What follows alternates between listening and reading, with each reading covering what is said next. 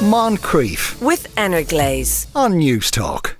You are listening to the Moncrieff Show on Newstalk now. A new Beatles song is going to be released, sort of. Uh, the original, apparently, was recorded uh, by John Lennon as a demo onto a cassette, but an AI program was used to take Lennon's voice and then re record it as a duet with Paul McCartney. Uh, is this something nobody asked for? The journalist and broadcaster Pat Carty joins us now. Afternoon, Pat. How you doing, Sean? Uh, How you doing? I, I think loads of people asked for it. I think anything. First of all, I mean, because it says Beatles on it. Yeah. Okay.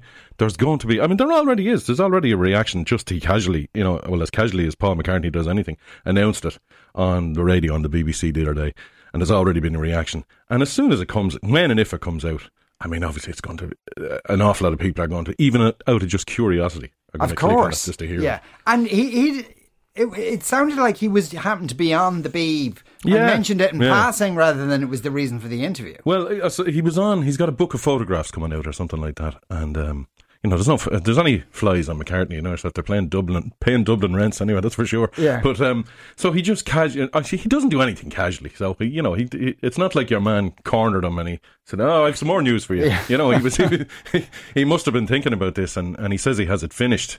And as you say, it's it's from a, a a tape recorded demo in John Lennon's house in the 1970s. So first of all, think about that and think about what kind of quality you'd expect from Yeah. that when he has a tape recorder up on top of the piano in 1978 or whatever it was. And it's also um, a song that harks back to 1995 when they did the anthology series. So as people will remember, uh, some of us will remember anyway, uh, they put out two songs that time. Free as a Bird and Real Love. Yeah. That were the first uh, new Beatles songs in t- something like 25 years. Hard to believe it's actually further back now to that than it was to the Beatles in 1995. That's but, mad, yeah. um, it was the first new Beatles stuff in my lifetime anyway. So it was very exciting. And this was before the internet really took off. So you had to be there watching the video on television and then go and buy the actual thing to hear it. Mm. And it was pretty good. Turns out it sounded a bit like, bit too much like ELO maybe because Jeff Lynne was involved. the producer, yeah. But you could hear the join say, like the, the John Lennon bit in Free as a Bird, where he comes in and he's singing. You could really hear that. Well, obviously, he, no, obviously he wasn't there, but, Yeah. you know, you could hear that. So maybe with this new technology that McCartney says he got from the Get Back project that they did for Disney, the documentary was developed specifically for that, so they could separate the Beatles' voices from the background noises, which was very successful. It was an incredible, uh, doc, incredible piece of film that that and you know, he's used that they're able to. Now, I'll get technical here. They're able to uh, put the tape in the uh, doohickey and pull the lever on the old magic box. Yeah. And yeah, thanks. And separate. Ah, you've lost me, Pat. Yeah. I'll draw a diagram in a minute. But separate, uh, you know, say, there's the voice, take that bit out. Mm. So they, they tried to work on this around that anthology time, and it was rejected. Uh, George Harrison said it was a load of rubbish, um, but also there was a there was a technical Not fault. quite. yeah, he said a bit more than that. There was a technical fault. There was some electrical noise on it. I mean, if people are interested, and I'm sure they are, it's there on the internet. You can go and hear the song. Yes, yeah. and it's not. It's This not. is- it's called not Now Strawberry- and Then. Yeah, it's Yeah. not Strawberry Fields Forever. Now, let's Yeah. be honest. Now we're only speculating it's now and then because Yes, yeah. McCartney didn't say that, but it's not the greatest song ever.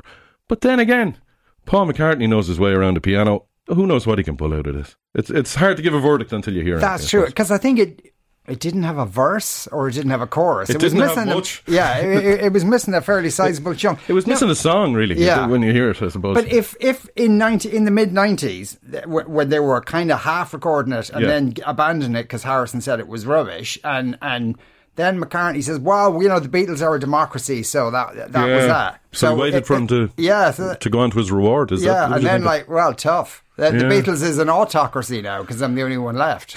Well, not tec- technically. Well, there's, yes, there's, there's two of them. Um, I suppose, yeah. Maybe he just thought. Maybe he thought at the time. Well, I like it, uh, and but then, fair enough. He said George said no, so we couldn't do it. And uh, you know, I mean, why is Paul McCartney doing this?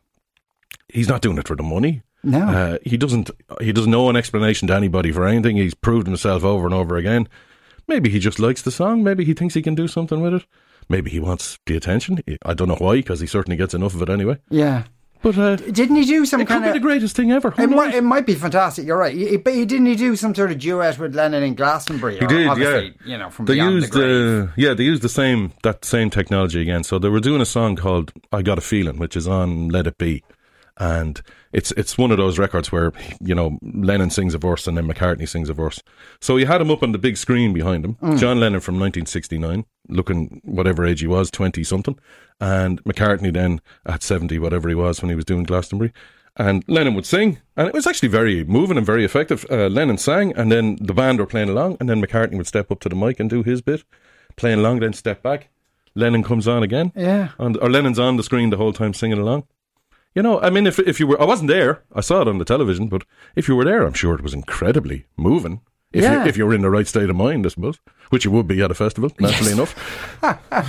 And you can see how those things, are, and like the ABBA show, Yeah, where- where- yeah. which people say, like, whether you liked ABBA's music or not, like, which apparently was mind blowing, the, the, the technology involved and how. Well, real it felt when it's the way to go. I mean, I was at um, But is you know, it, Pat? That's well, is it? I mean, I was at Bruce Springsteen in, in Rome there a couple of weekends ago, right? Ooh. And uh, now I was lucky. slipped in there, Yeah, just yeah. t- tap that in there. I was down. The, I was lucky enough. I had managed to finagle a, a pit pass. I was down the front, but this is a very long uh, uh, arena that we're in, and it kind of even went around the corner, small bit. So there were people down at the back looking at it on a screen. So were they there at all? Really, you know, was it, you know, it's yeah. that kind of a thing. So if you're watching ABBA, you know, that could be the future. There was a Roy Orbison tour where they sent a, a hologram out, uh, Tupac, they did all that kind of stuff, you know, so th- maybe that's the future of live Yeah. performance. I mean, the recorded stuff, there's been other examples of this AI missing. Um, It's the Oasis thing. well, there was there was one as well. Um, Drake in the weekend. This fake thing was put up, and uh, it got uh, 13 million TikTok hits before Universal stepped in and says, "Here, hold on, lads."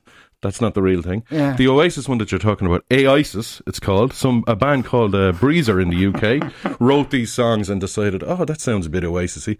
Let's feed it into the old magic box again and press the Liam Gallagher button. And their singer, you know, they use the algorithm and uh, the Liam Gallagher algorithm and changed the singer's voice slightly to make it sound like that.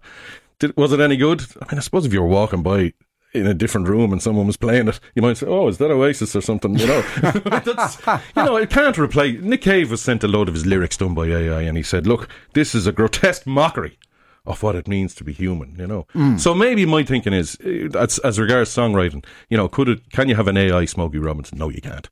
But maybe McCartney could do something with it, or not yet. or not. Yeah, or not Oh yet. yeah, who knows the future? Yeah, who you knows know? the future? Like they're taking, they're doing articles, journalist articles. Uh, someone AI did the Leaving Cert Maths exam. Yeah. but someone did say give it a few questions about pagan. that'll soften its cough and see Yes. how it gets on. You know.